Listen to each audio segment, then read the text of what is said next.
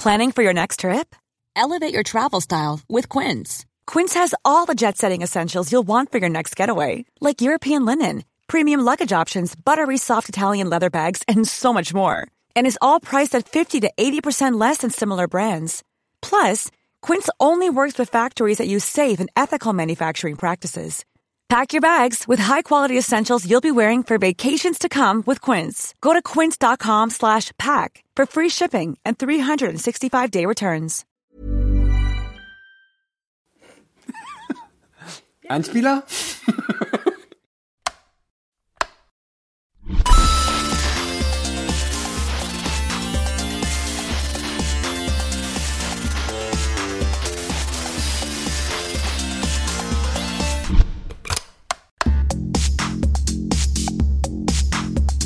Hallo Ah. und herzlich willkommen, liebe Leute, mal wieder zu einer neuen Ausgabe der Nerdstube. Wir heißen euch willkommen in unseren gemütlichen vier Wänden. Ein bisschen umdekoriert, gefällt mir gut. Hey, cooler Typ.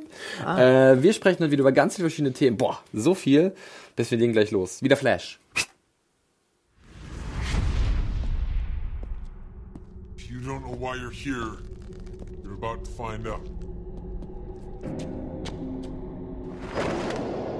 You do know I let you kidnap me, right? No, we would have taken you. I doubt it. Not unless you have a kryptonite arrow in that quiver. Anyway, Erstes Thema, Adam. Serienmäßig. Wir sprechen über ein paar CW-Serien, die gerade wieder zurückgekommen sind aus ihrer Sommerpause und in neuen Staffeln gestartet sind. Genauer über Arrow, fünfte Staffel, Flash, dritte Staffel und Supergirl, die zweite Staffel. Die sind jetzt alle vor wenigen Tagen äh, gestartet in ihren neuen Staffeln und wir wollen mal ganz kurz einen Überblick geben, wie uns das bisher so gefallen hat. Ich meine, Legends of Tomorrow ist noch fällig zum Zeitpunkt der Aufnahme, aber sind wir mal ganz ehrlich, Adam, das war ja nicht so geil in der ersten Staffel, wenn oder? man so ein spontanes Ranking macht, dann ist Legends of Tomorrow von den CW DC-Serien wohl auf dem letzten Platz. Ähm, ja, war nicht so super doll. War eine ziemliche Enttäuschung gewesen. Bei den anderen drei äh, Serien sieht es etwas anders aus. Ähm, da gibt's immer wieder Hoch und Tiefs oder Hochs und Tiefs. Ähm, Arrow. du hast jetzt auch schon den, die Auftaktfolgen von äh, Arrow Staffel 5, Flash Staffel 3 und Supergirl Staffel 2 gesehen. Genau. Was hat dir denn von den dreien am besten gefallen? Ähm, ja, da muss ich kurz überlegen. Ich würde fast spontan sagen, Flash hat mir am besten gefallen, weil wir da die Flashpoint-Storyline hatten. Die hatten wir auch, glaube ich, in der ersten Nerdstube, wenn ich mich richtig erinnere. Oder ja, müsste die erste gewesen sein. Kurz angeteasert und uns darauf gefreut. Da wurde ja dann ein ganz neues Geschichtenuniversum ermöglicht, dadurch, dass Barry seine Mutter vor dem Reverse Flash gerettet hat. Und nun sehen wir in der ersten Episode auch die Konsequenzen von seinem Handeln und alles ist so ein bisschen anders. Die Beziehungen sind alle äh, etwas aufgewühlt und manche mögen sich vielleicht gar nicht, manche sprechen gar nicht miteinander, andere Leute sind der Flash. Es gibt neue Speedster und überhaupt äh, neue Möglichkeiten.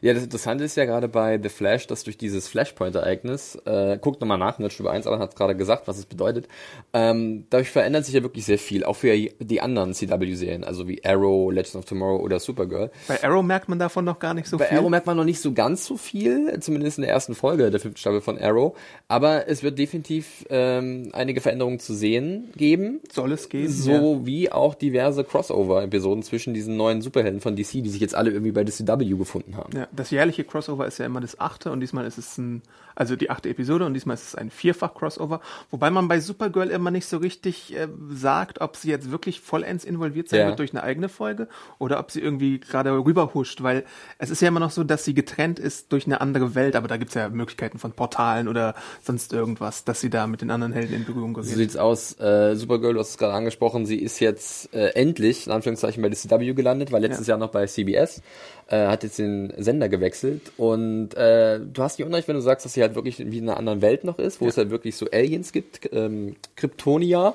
Krypt Kryptonöden. Und allerhand andere Alien-Kreaturen ja auch. Richtig. Ähm, aber ich muss auch sagen, jetzt die erste Folge von Supergirl der neuen Staffel hat mir persönlich richtig gut gefallen. Ähm, war von den drei Dingern tatsächlich mein Favorit. Mhm. Ah ja. Und das lag einfach daran, weil irgendwie. Superman dazu gekommen ist. Nee, nicht, also er ist eine interessante Ergänzung, aber er ist halt nach wie vor eigentlich, also er ist nur eine Nebenrolle. Ja. Ich finde aber Supergirl strahlt so eine wunderbare Frische aus, die ich zum Beispiel bei Arrow immer wieder vermisse an manchen Stellen. Mhm. Wobei ich zugeben muss, dass ich auch hier die erste Folge eigentlich ganz, ganz gut fand, weil da coole Action-Set-Pieces zu sehen waren. Aber Supergirl ist einfach so, so unverbraucht. Also sie ist irgendwie immer noch neu und, und äh, es ist eine andere Perspektive mit dieser weiblichen Heldin und wie sie versucht, sich irgendwie zurechtzufinden. Und äh, ich fand auch, dass halt die Effekte nicht wirklich nachgelassen haben, wo sie halt gesagt haben, dass es von dem Budget her ein bisschen weniger werden wird. Ganz klar, CBS hat irgendwie mehr Kohle zur Verfügung als die CW. Aber das sah, fand ich, alles nach einer coolen Blockbuster-Episode aus, äh, die mir Spaß auf mehr gemacht hat. Ähm, ja, also mir ist, glaube ich, bei den Effekten ein bisschen aufgefallen, oder ich bilde mir, dass mir auf, bilde mir ein, dass mir aufgefallen ist, dass der Greenscreen-Einsatz, glaube ich, ein bisschen höher geworden Mhm. ist. Vor allem in so Flugszenen. Es gibt eine Eröffnungsszene mit Martian Manhunter und Supergirl und dann später auch nochmal mit Superman und Supergirl und da sieht man, glaube ich, also entweder ist der Greenscreen da öfter geworden oder es war, weil es eine Nachtszene auch einmal war und dann ist es ein bisschen äh, komischer, was die Effekte angeht und vielleicht nicht ganz so sauber, aber an sich äh, stimme ich dir zu. Supergirl ist eine optimistische Serie. Ich habe auch, mir auch nochmal das Staffelfinale angeschaut und da ist mir aufgefallen, dass es nicht so ein unnötiger äh, Blockbuster-Bombast ist, wie es in den anderen Serien manchmal der Fall ist. Also bei Arrow muss irgendwie immer die Stadt total angegriffen werden und hier war es ein bisschen intimer. Es gab zwar auch so den Zweikampf der Giganten mit Martian Manhunter und Supergirl, aber dann doch irgendwie auf so einer anderen Ebene, wo es dann nicht so eskaliert ist und Supergirl behält halt auch wirklich immer ihren Optimismus und das ist sehr, sehr Ich glaube, das ist das, was bei mir so ein großer Faktor spielt, denn äh, Arrow ganz klar ist grim und gritty schon immer gewesen. Äh, Flash wandelt jetzt auch schon seit äh, einer Staffel auf diesen Faden, dass es sehr finster öfters wird und der Auftakt jetzt der neuen Staffel war auch sehr nachdenklich und auch ein bisschen äh, deprimierend in gewisser Hin und Weise für manche Charaktere, beziehungsweise auch für unseren Hauptcharakter. Und Supergirl hat halt immer noch diesen endlosen Optimismus, der irgendwie ganz nett ist, was irgendwie eine schöne Abwechslung Und auch ein starker Kontrast zu den aktuellen DC-Filmen. Absolut. Wo der Mopey Superman irgendwie sich mit Doomstick anlegen muss. Aber wenn du Superman erwähnst, Tyler Hoechlin, Hoechlin Ja. äh, spielt jetzt Superman in der Serie. Hat er dir gefallen jetzt? Er hat mir jetzt in den Bewegtbildern besser gefallen, als er, glaube ich, mir auf den Standbildern gefallen hatte, weil da gab es auch so, so einen kleinen Nitpick, habe ich da, so ein Bild, das sah aus, als wäre Superman nicht rasiert. Das sieht irgendwie ganz, ganz merkwürdig aus, aber an sich war jetzt... Du willst einen glattgeschorenen Clark Kent haben. ja, ne? eigentlich schon, weil, weil wenn er, wenn er nicht rasiert ist, dann wirkt es ein bisschen so, als wäre er depressiv oder so. Und Superman ist halt immer der Strahler. auch sehr klischeehafte Bilder, die du da ja, vor deinen Augen Der hast. große Pfadfinder, bei dem alles immer 1A läuft Mhm. eigentlich und der halt auch wirklich darauf erpicht ist, den Leuten zu helfen. Und hier war es halt so. Und wie du auch schon gesagt hast, ist Superman jetzt nicht auf einmal die erste Geige geworden, sondern Supergirl ist immer noch die Retterin des Tages und er hilft ihr halt dabei. Er hat dann auch so ein paar Konflikte mit anderen Figuren. Sehr schön ist auch die Dynamik mit Martian Manhunter, Ja, auf jeden Fall. beziehungsweise John Johns und äh, ja, also der Einsatz von Superman, wie er hier ist, gefällt mir ganz gut. Dann haben wir auch ganz viele neue Nebenfiguren in der zweiten Staffel von Supergirl jetzt kennengelernt. Unter anderem ähm, die Schwester von Lex Luthor, äh, Lena heißt Lina, genau. sie. G- Ähm, genau, und ähm, Like a Satellite. Ja, jetzt haben wir über Supergirl und Flash schon äh, einigermaßen viel geredet, Mhm. so viel Zeit, wie wir halt haben. Äh, lass uns noch ganz kurz über Arrow sprechen, Ja. ähm, denn da war ich überrascht, dass mir der Auftakt wirklich eigentlich richtig gut gefallen hat, weil äh, das halt von handwerklich gut gemacht war. Ich mochte halt wirklich viele Action-Szenen, die äh, sehr lang waren, beziehungsweise wo halt auch gut geschnitten wurde, dass halt die Illusion gewahrt wurde, dass es eine zusammenhängende Szene ist, ohne viele Unterbrechungen. Und äh, da schaue ich auch über so Stunt-Double hinweg, die ich vielleicht erkenne dann. Aber zum Beispiel... Chad Coleman. Chad L. Coleman, ja, spielt den neuen Bösewicht Church, Tobias Chur- Church, glaube ich. Church, ähm, und ähm, das ist eigentlich ein ganz cooler, einfacher Fiesling ohne anscheinend Superkräfte. Hat eine schöne Bassstimme, die doll brummt schön und, die ja, und kann ordentlich austeilen. Äh, fand ich gut. Du schreibst ja die Reviews, wie hast du es gesehen? Äh, ja, ich fand es eigentlich auch ordentlich. Äh, die vierte Staffel musste sehr viel Kritik einstecken, weil es wieder mal nach Muster F verlief, wie es auch schon in, den, in, in einigen anderen äh, Staffeln war. Und jetzt fand ich, hat man gemerkt, dass man so einen Back to the Roots Approach, also so einen Back to the Roots Ansatz machen möchte und sich auf alte Stärken besinnt. Darunter zählt auch, dass die Flashbacks endlich mal wieder unterhaltsam sind oder unterhaltsamer als zuletzt. Russland hat mehr Potenzial als irgendwie die Insel zum fünften Mal zu besuchen. Flashbacks. Aber Ähm, Dolph Lundgren, Dolph Lundgren, da freue ich mich tatsächlich schon sehr drauf, weil ich, ich weiß nicht, ich, er soll in den Flashbacks auftreten. ich hoffe, er ist ein bisschen kultig und ein bisschen Drago-esque. Ähm, ansonsten gibt's ja eine neue Bedrohung auch in Form von Prometheus, wie man am Episodenende sieht. Und äh, da auch neue Gesichter. In der Polizei wird aufgeräumt, weil Oliver ist jetzt ähm, Bürgermeister Ja. und macht eine Anti-Crime-Unit auf. Und da holt er sich halt die Besten der Besten der Polizisten und versucht dann die Stadt Vier Leute. aufzuräumen, ganz genau.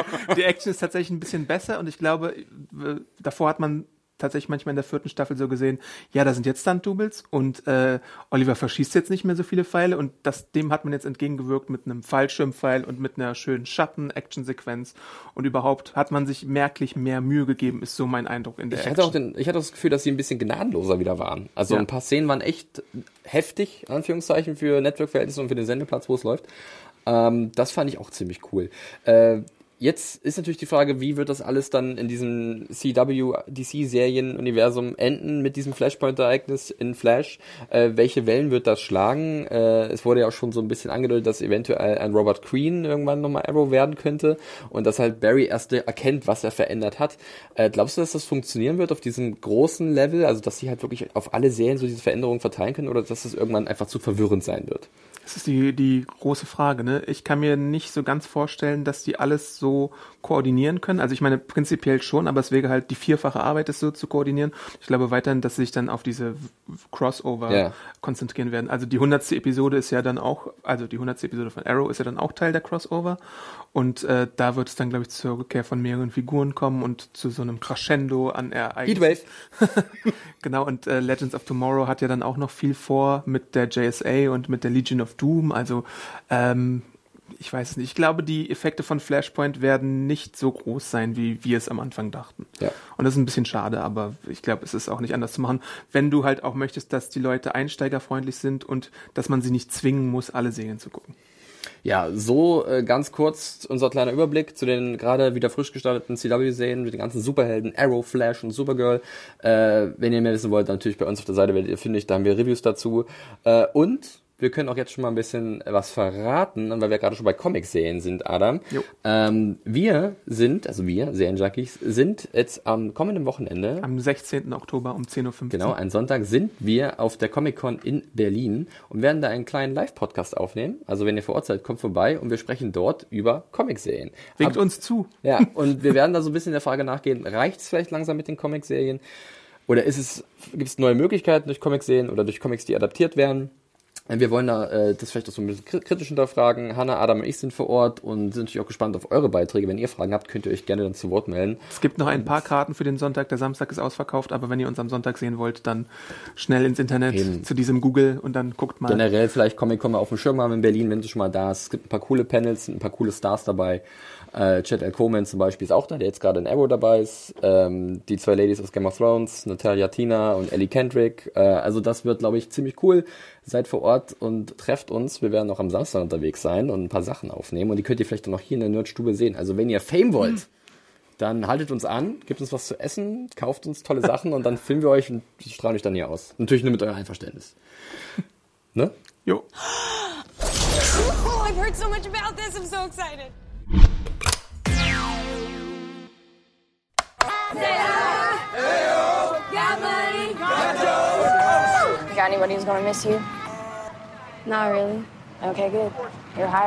Ah, ein ungewohntes Bild in der Nerdstube. Wir haben uns mal etwas umgesetzt für einen kleinen Filmtipp. Willkommen, Axel Schmidt. Willkommen, Filmtipp. Wir Hallo. sprechen über American Honey. American Honey, So ist es. ein neuer Kinofilm, der jetzt am Donnerstag bei uns in den Lichtspielhäusern anläuft. Und du kannst es mal einfach erzählen, um was es geht, warum das ein Ding ist, was man sich angucken sollte. Also gleich vorweg, man sollte sich ihn unbedingt angucken, weil es ein grandioser Coming-of-Age-Film ist. Ach, Coming of Age mal wieder. Das war meine Kunstkritik zu American Honey. Äh, nee, das ist der neue Film von Andrea Arnold, eine englische Regisseurin, die ähm, bisher ziemlich coole Sachen gemacht hat. Also sie hat angefangen mit einem Kurzfilm namens Wasp und dann hat sie Fish Tank gemacht, Red Road und Wuthering Heights. Aber Ähm, Red Road ist nicht die Serie, oder? Da gab es, glaube ich, auch mal eine mit Jason Momoa genau. oder so. Die gibt's glaube ich sogar auch noch. Sundance TV war das Vielleicht damals. geht's da irgendwann mal weiter. Aber es ist nicht das. Ich glaube, die Serie heißt The Red Road. Genau. Und die ist gut. Ich habe, glaube ich, die erste Staffel gesehen. Ich habe, glaube ich, die erste Folge gesehen.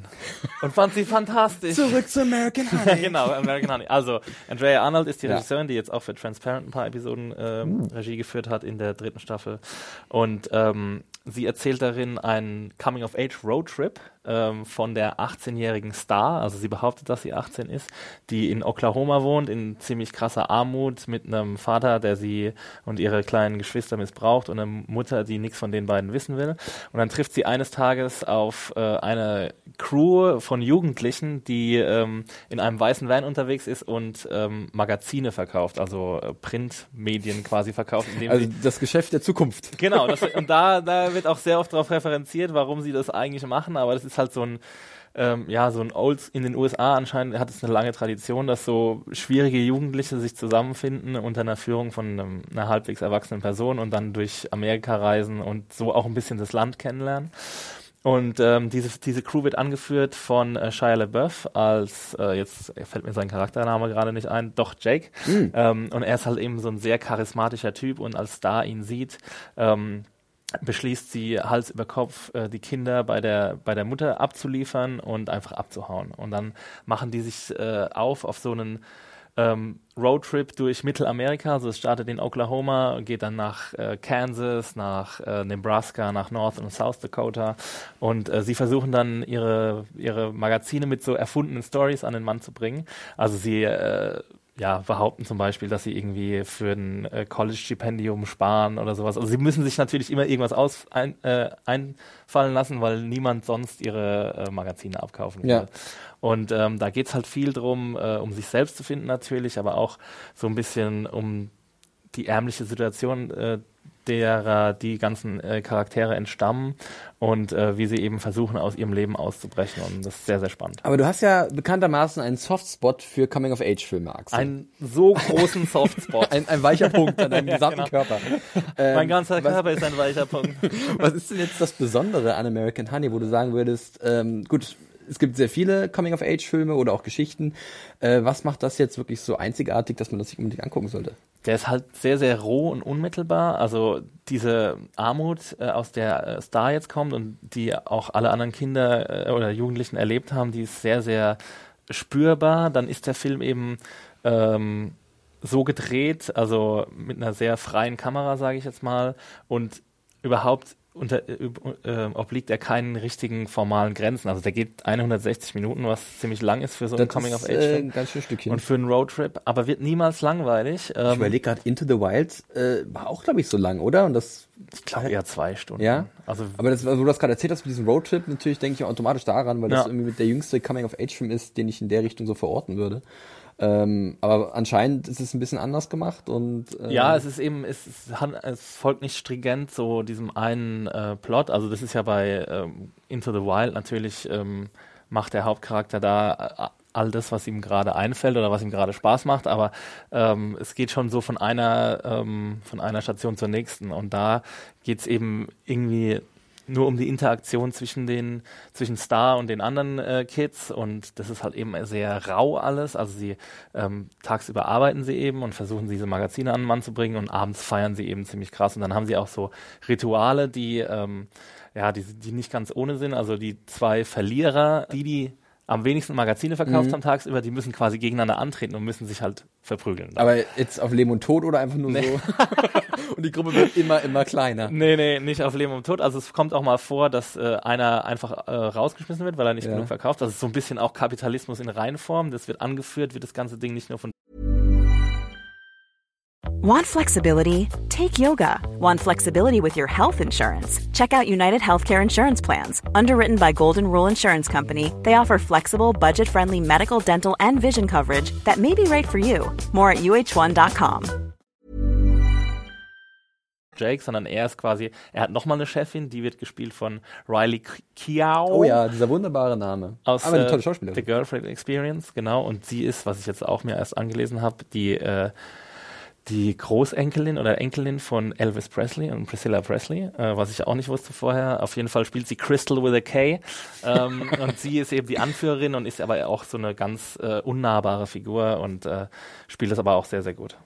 Okay. Ja. Ähm, Was ich jetzt, also, mich, was mich interessieren würde, ist, äh, Star ist die Hauptfigur. Genau. Ähm, wer wird gespielt von? Sasha Lane, eine Newcomerin. Die, eben, die ist noch nicht so bekannt, oder? Noch gar nicht. Also das ist auch so ein Markenzeichen von Andrea Arnold, dass sie ihre Schauspieler, also der Großteil des Casts sind eben unerfahrene Schauspieler, die sie irgendwo aufgegabelt hat. Unter anderem auch Sasha Lane, die hat sie irgendwie beim Spring Break an einem äh, Strand in Florida gefunden. Da kann man Ähm, wahrscheinlich sehr interessante Casting-Entscheidungen treffen. Genau, aber sie hat auch wirklich da ein gutes Händchen, muss man auch bei ihren alten Filmen sagen. Fish Tank zum Beispiel, da hat sie die Hauptdarstellerin ähm, an, einem, an einer U-Bahn-Plattform gefunden, als sie sich gerade mit ihrem Freund gestritten hat und den so megamäßig angeschrien hat und jetzt eben am Strand.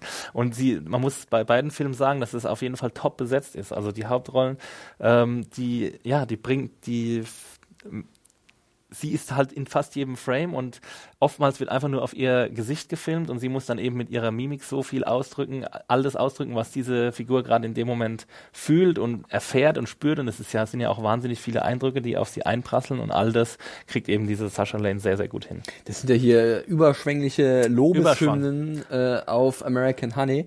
Ab diesen Donnerstag im Kino. Ab diesen Donnerstag äh, von Kino. dir, so wie es sich anhört, eine uneingeschränkte äh, Guck-Empfehlung. Einer meiner Filme des Jahres. Uh, guck an, nicht schlecht. Film des Jahres. Interessantes vielleicht- Thema, was wir vielleicht auch nochmal aufgreifen können. Seit Blau ist eine warme Farbe auch der beste Coming-of-Age-Film, den ich gesehen habe. Das aus dem äh, Munde von Axel Schmidt, ein Riesenfan von äh, Blau, ist eine warme Farbe.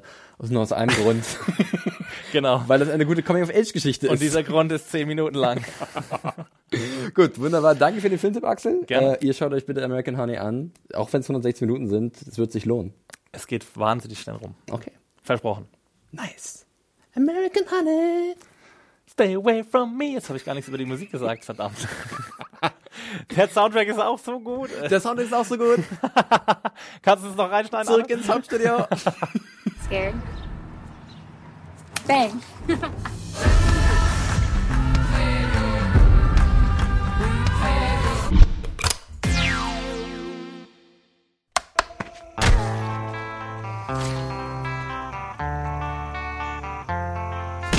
Gaming-Nerdstube, Adam.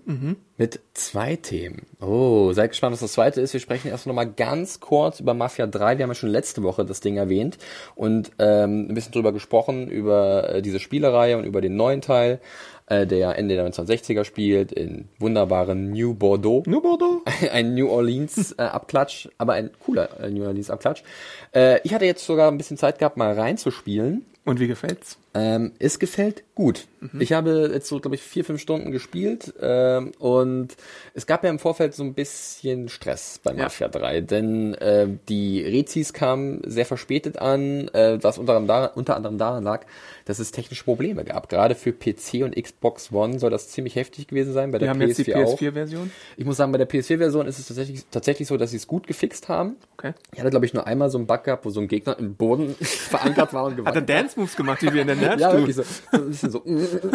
Und es war aber okay, es war nicht weiter wild. Ich habe gehört, dass es auf PC und Xbox One nach wie vor PC sehr verbuggt große sein, ja. Probleme gibt und das ist natürlich bitter, wenn jemand 50, 60, 70 Euro für so ein Spiel ausgibt und dann äh, ist das doch so verbuggt und da kommt äh, kein schneller Support. Schade drum. Äh, ich kann jetzt nur von der PS4-Version berichten, die wie gesagt eigentlich ziemlich flüssig läuft. Äh, es macht auch gut Laune. Es ist am Anfang, zieht sich so wirklich ein bisschen hin, weil du musst erstmal so reinkommen ins Spiel und es gibt sehr viele Cutscenes und es ist wirklich so dokumentarisch aufgebaut, so mit verschiedenen Erzählebenen. Erinnert es sich denn an Narcos auch ein bisschen oder nicht so, So sehr? ein klein wenig eventuell, ja. Ähm, man, es ist ein, ist ein naheliegender Vergleich, wenn man irgendwie bei der Serienwelt jetzt guckt, was da vielleicht da so reinpasst, weil sie natürlich auch so ein bisschen seriell erzählen wollen, die Geschichte. Aber ähm, es ist jetzt nicht so wie Narcos zum Spielen, würde ich nicht behaupten. Äh, es ist aber dennoch dann ganz cool, nach so drei Stunden äh, bist du dann irgendwie dein eigener Herr und kannst so ein bisschen verschiedene Missionen dir wirklich auch auswählen.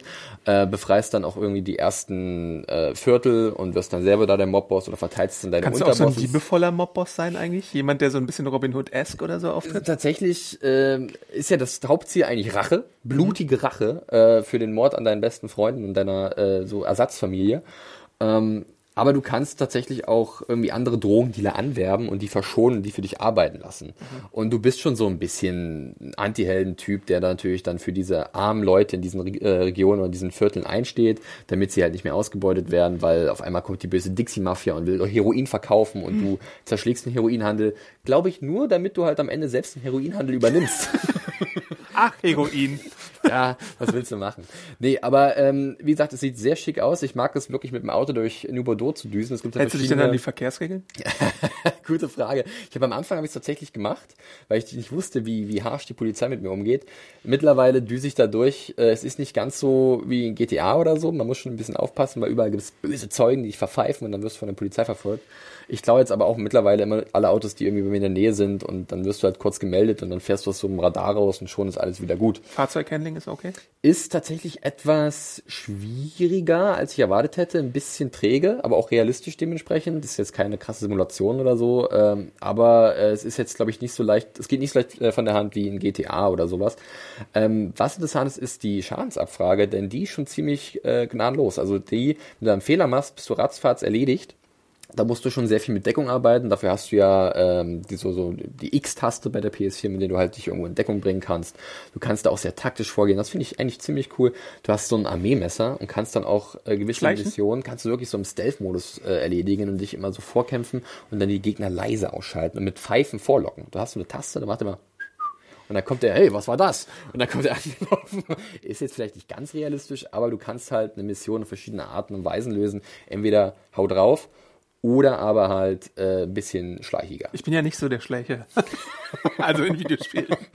Also wenn, wenn du einmal so einen Flow hast und merkst, okay, jetzt bin ich ja wirklich gut dabei, ich kann von Deckung zu Deckung hüpfen und die Gegner kriegen mich nicht mit, ähm, dann ist das, dann fühlt sich das gut an beim Spielen auf jeden Fall. Also ähm, ich finde es natürlich bitter, dass es mit diesem technischen Problem verknüpft ist. Das wird, glaube ich, das Spiel nicht mehr loswerden äh, in seiner Berichterstattung. Ich finde es, wenn es läuft, eigentlich ziemlich gut. Äh, dafür, dass ich halt kein großer Mafia-Kenner bin, äh, ist es ganz cool. Es hat eine coole Soundtrack? Geschichte. Soundtrack allererste Sahne. Ich bin ja ein Fan von so 60er, 70er Jahre Mucke ähm, und du hast ja wirklich alle Klassiker. Du hast äh, CCR, äh, Animals, ähm, Jefferson Airplane, also alles, was man so. Adam, yo. Old Man Yes. Böhmers schlägt wieder zu. Ich mag es einfach sehr. Ähm, du kannst halt auch durch die ganzen Radiosender flippen, wenn du mit dem Auto fährst und dir dann alles Mögliche anhören. Ähm, das ist cool, das freut mich sehr. Das ist ein schöner Zusatz irgendwie. Und dazu kommt natürlich dieser Flair, ne? New Orleans Abklatsch, New Bordeaux. Äh, du hast so Mardi Gras Flair so ein bisschen. Du hast Voodoo. diese, ja, so ein paar Voodoo-Elemente von den Nebencharakteren zum Beispiel. Krokodile. Und du hast, ja, Krokodile, ich habe auch schon diverse Leichen an Krokodilen verfüttert, das geht tatsächlich auch. Und du hast eigentlich auch, ähm, muss man sagen, auch wenn die Cutscenes oft sich ein bisschen zu sehr häufen, sind die nicht schlecht gemacht. Also das sieht auch alles sehr schnieke aus. Und da gibt es auch sehr viele verschiedene Charaktere, die das, glaube ich, auf lange Sicht dann bereichern und das dann auch zum Spielerlebnis machen, dass man halt wirklich, wo man mehrere Stunden reinbuttern kann und immer wieder neue Sachen entdeckt. Sind da noch bekannte Sprecher mit dabei? Äh, nicht, dass ich es gehört hätte oder rausgehört hätte. Ich habe jetzt auch nicht nochmal nachgeguckt. Äh, aber es ist alles schon auf einem hohen Niveau, was zumindest dieses Drumherum angeht. Äh, beim Spielspaß muss halt jeder für sich selber wissen, ist es äh, für einen ausreichend halt ein bisschen den Mafioso zu spielen und mal kleine Nebenjobs zu machen oder einfach nur rumzucruisen. Ähm, ich fand's gut. Es ist jetzt wahrscheinlich keine Offenbarung an Spiel, aber für all diejenigen, die jetzt vielleicht noch ein bisschen warten und hoffen, dass irgendwann alle Bugs gefixt werden, dann vielleicht günstig mal zuschlagen. Ein Tipp. Vielleicht doch mal reingucken. Mafia 3, mir hat's gefallen. If you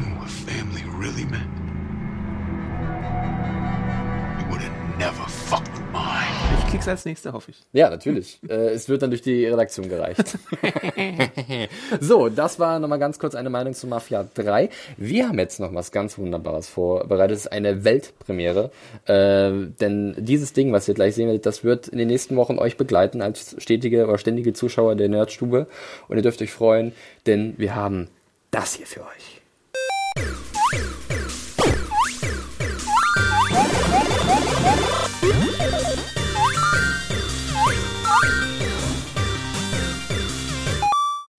Hallo, Zocker und Zockerinnen, zu was ganz Neuem hier in der Nerdstube, das Format im Format, äh, das Retro Game TV Quiz. Wuhu! Axel ist mein erster Kandidat und was wir machen, das seht ihr in unserem kleinen Erklärvideo. In der ersten Runde des Retro Game TV Quiz spielen unsere Kandidaten den zeitlosen Klassiker Super Mario World für das Super Nintendo Entertaining System.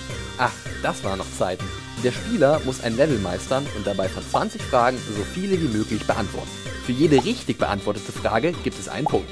Für jede falsch beantwortete Frage gibt es zwar keinen Minuspunkt, dafür fällt sie jedoch komplett aus dem Spiel. Jeder Spieler darf dreimal eine Frage schieben, falls er oder sie die Antwort später geben möchte. Außerdem gibt es Bonuspunkte, wenn man das Level in einer bestimmten Zeitspanne meistert. Ach ja, wer stirbt, verliert. Und ab! So, Schmidti, Du hast alles verstanden? Ich hoffe doch. Fragen? Vergiss die Bonuspunkte nicht. Sei nicht Okay. zu faul. Schnell, und schnell und beantworte schlau alles. sein. Schnell und schlau Wir sein. das spielen äh, die- das Level Donut Plates 2 und du kannst gerne starten. Let's do it. Okay, los geht's. Wie heißt der Bruder von Daryl in The Walking Dead? Uh, Merle. Richtig. Wie ist der bürgerliche Name von Krusty dem Clown? Herrscher Krastowski. Richtig. Wofür steht der Spitzname JD in Scrubs? John Dorian. Richtig. Welche der nachfolgenden Serien feierte ihre US-Premiere nicht in den 1990er Jahren? Nicht in den 1990er Jahren. Nicht. Nicht. Also nein. Babylon 5, Frasier, 21 Jump Street oder Jack im Auftrag der Ehre. Babylon 5, Frasier, 21 Jump Street. Sag nochmal die 5 bitte. Ich habe gerade überhaupt nicht aufgepasst. Babylon 5, Ja. Frasier, 21 Jump Street oder Jack im Auftrag der Ehre. Alter, das ist richtig schwer. Nicht in den 1990 1990ern. Was vielleicht ähm, 21 Jump Street. Richtig! Nenne mindestens drei der Defender von Marvel. Oh, come on, Alter! Ach, sind es die von Netflix? Ja. Ah ja, gut, dann äh, hier äh, Iron Fist, Ja. ähm, Luke Cage Ja. und Jessica Jones. Richtig. Hier. In welcher Serie heißt der amerikanische Präsident Josiah Jet Bartlett? Das ist ähm, The West Wing. Richtig. Wie heißt der Kurierdienst, für den Doug Heffernan arbeitet? IPS? Richtig. Schmidti hier. Wie wird das extrem hochwertige Crystal Meth von Walter White und Jesse Pinkman auch genannt? Ähm, Crystal Blue. Falsch. Nein, irgendwas anderes mit Blue! Kommen wir nachher. Ah, wie einfach! Wie lautet der Vorname von MacGyver? Richard Dean Anderson. Nee, das, ist, das war ein Witz, das war ein Witz. ähm, das weiß ich eigentlich. Ähm, schieben. Schieben. Okay. Äh, aus welcher Serie stammen die folgenden Charaktere? Don Self, Nick Severin, Ich muss, glaube ich, hier zurücknehmen. Henry Pope, Paul Kellerman, John Abruzzi, Alex Mahone, Das habe ich auf jeden Fall. Dr. schon. Sarah Tancredi. Ah, jetzt weiß ich Prison Break. Richtig. Aus welcher Serie stammt die, Sp- äh, der Spitzname Dumpfbacke? Äh, das ist Married with Children. Richtig.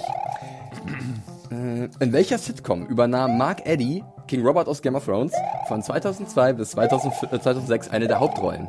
Ähm, das weiß ich auch. Still Standing. Richtig. Wie viele Söhne haben Lois und Hal am Ende von Malcolm mittendrin?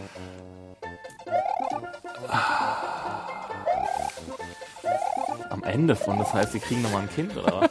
Ich weiß es nicht. vier oder drei? Wie viele Fragen habe ich noch eigentlich? Du hast noch ein paar, du hast noch ein paar. Ähm, Aber du hast natürlich auch Bonuspunkte sammeln, ne? Wo? Na, wenn du die Zeit halt. Äh, aber da. Ja, aber ich ob will ja später fragen. bist. ähm, drei. Falsch. Fünf, okay. Welches besondere Geschenk machte Ted Robin in der Pilotepisode von How I Met Your Mother? Weiß ich nicht. Also falsch oder schieben? Ja, falsch. Okay. Äh, wie heißt die schwarze sprechende Katze in der Sitcom-Serie Sabrina total verhext? Das habe ich auch schon mal gehört. Jetzt er die Zeit ablaufen, kriegt aber nur noch Scheißfragen. Hast du davon? ja. ja gut, dann äh, mach weg. Wie heißt nochmal der scheiß MacGyver? Äh, in welchem Jahr feierte Buffy im Bann der Dämonen seine US-Premiere? 97. Richtig. Von welchem Planeten stammt Gordon Shumway, auch bekannt unter dem Namen Alf? Ja, sau einfach, aber jetzt fällt mir es nicht ein. Melmark. Richtig. In welcher britischen Serie übernahm Tom Hardy eine größere Rolle als jüdischgläubiger Bandenanführer Alfie Solomons? Ähm, Peaky Blinders. Richtig. Wie ist der Charakter von Terry O'Quinn in Lost? Ähm, John. Wie dieser. Reicht mit. Wie dieser äh, Philosoph. Äh, John. Äh, schieben kurz. Schieben. Äh, welcher Charakter aus Family Guy hat 2009 seine eigene Serie bekommen? Äh, das war. Ähm, der schwarze Nachbar.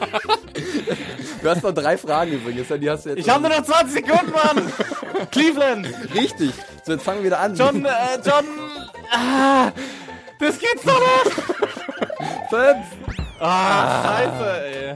John, sag's mir nicht, ich, das geht's nicht, dass da nicht drauf kommen. Das Das habe ich studiert, die Scheiße, Alter. Und ein Leben noch geholt, das muss eigentlich auch.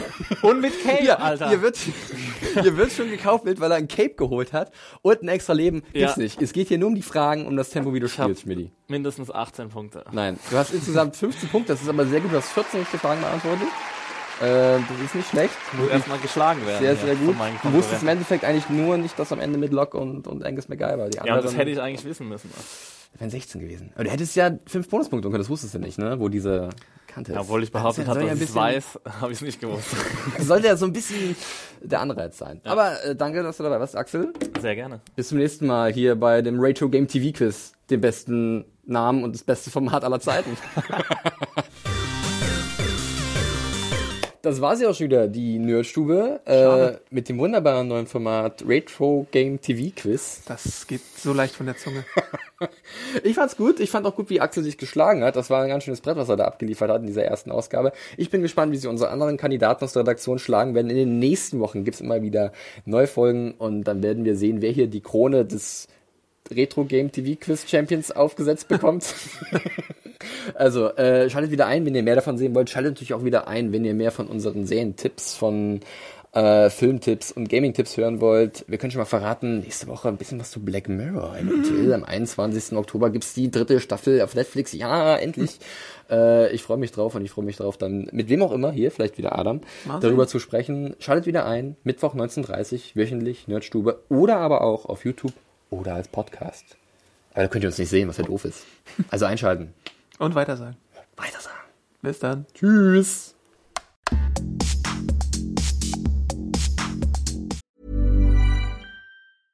A lot can happen in the next three years. Like a chatbot may be your new best friend. But what won't change? Needing health insurance. United Healthcare Tri Term Medical Plans are available for these changing times.